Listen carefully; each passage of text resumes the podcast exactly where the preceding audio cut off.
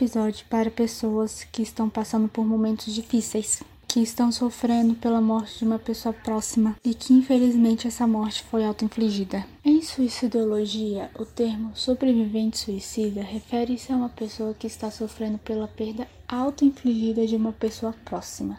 Não se refere a alguém que tentou suicídio. Ou seja, a pessoa sofre pelo suicídio de outra.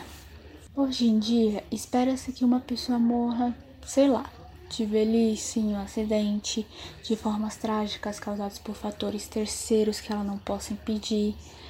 Mas o suicídio, o quadro é outro.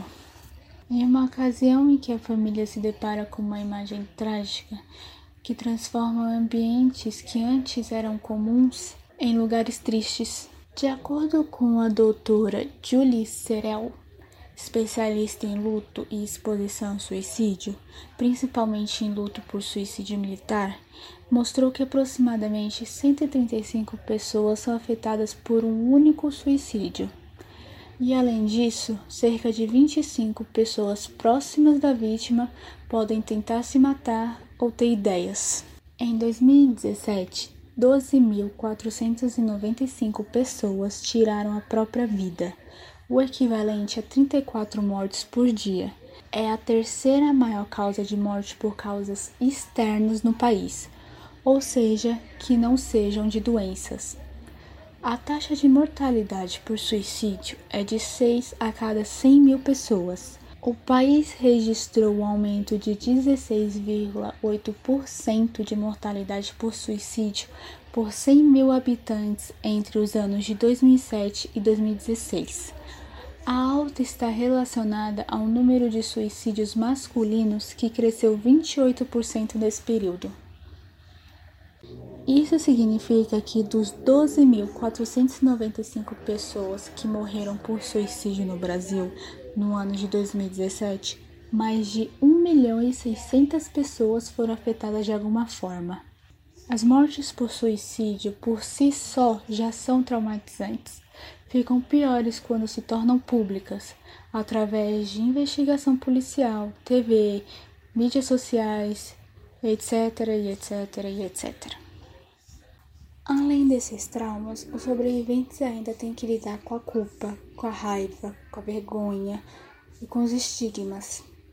A culpa do porquê não perceberam ou porquê não atenderam o celular ou não responderam as mensagens.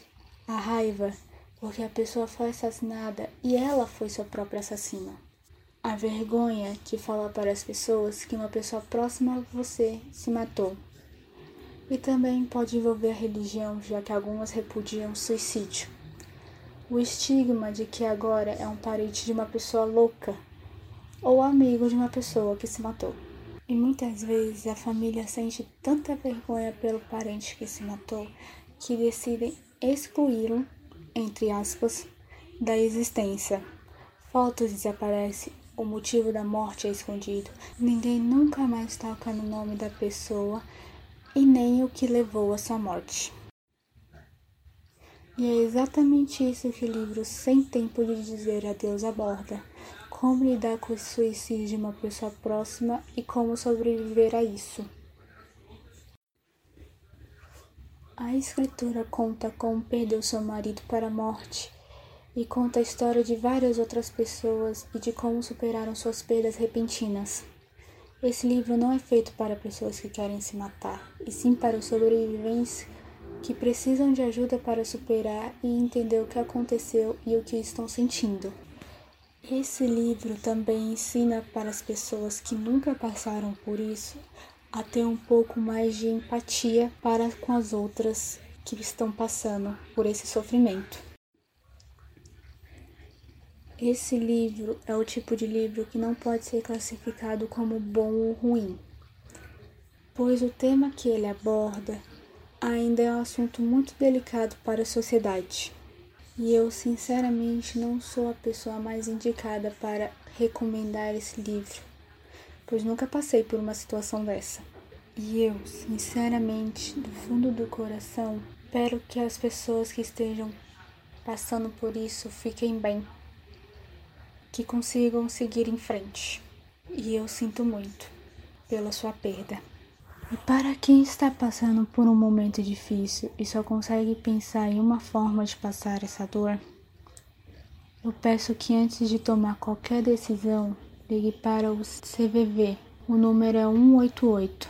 É gratuito. Atendimento é de 24 horas e não precisa se identificar. Obrigado.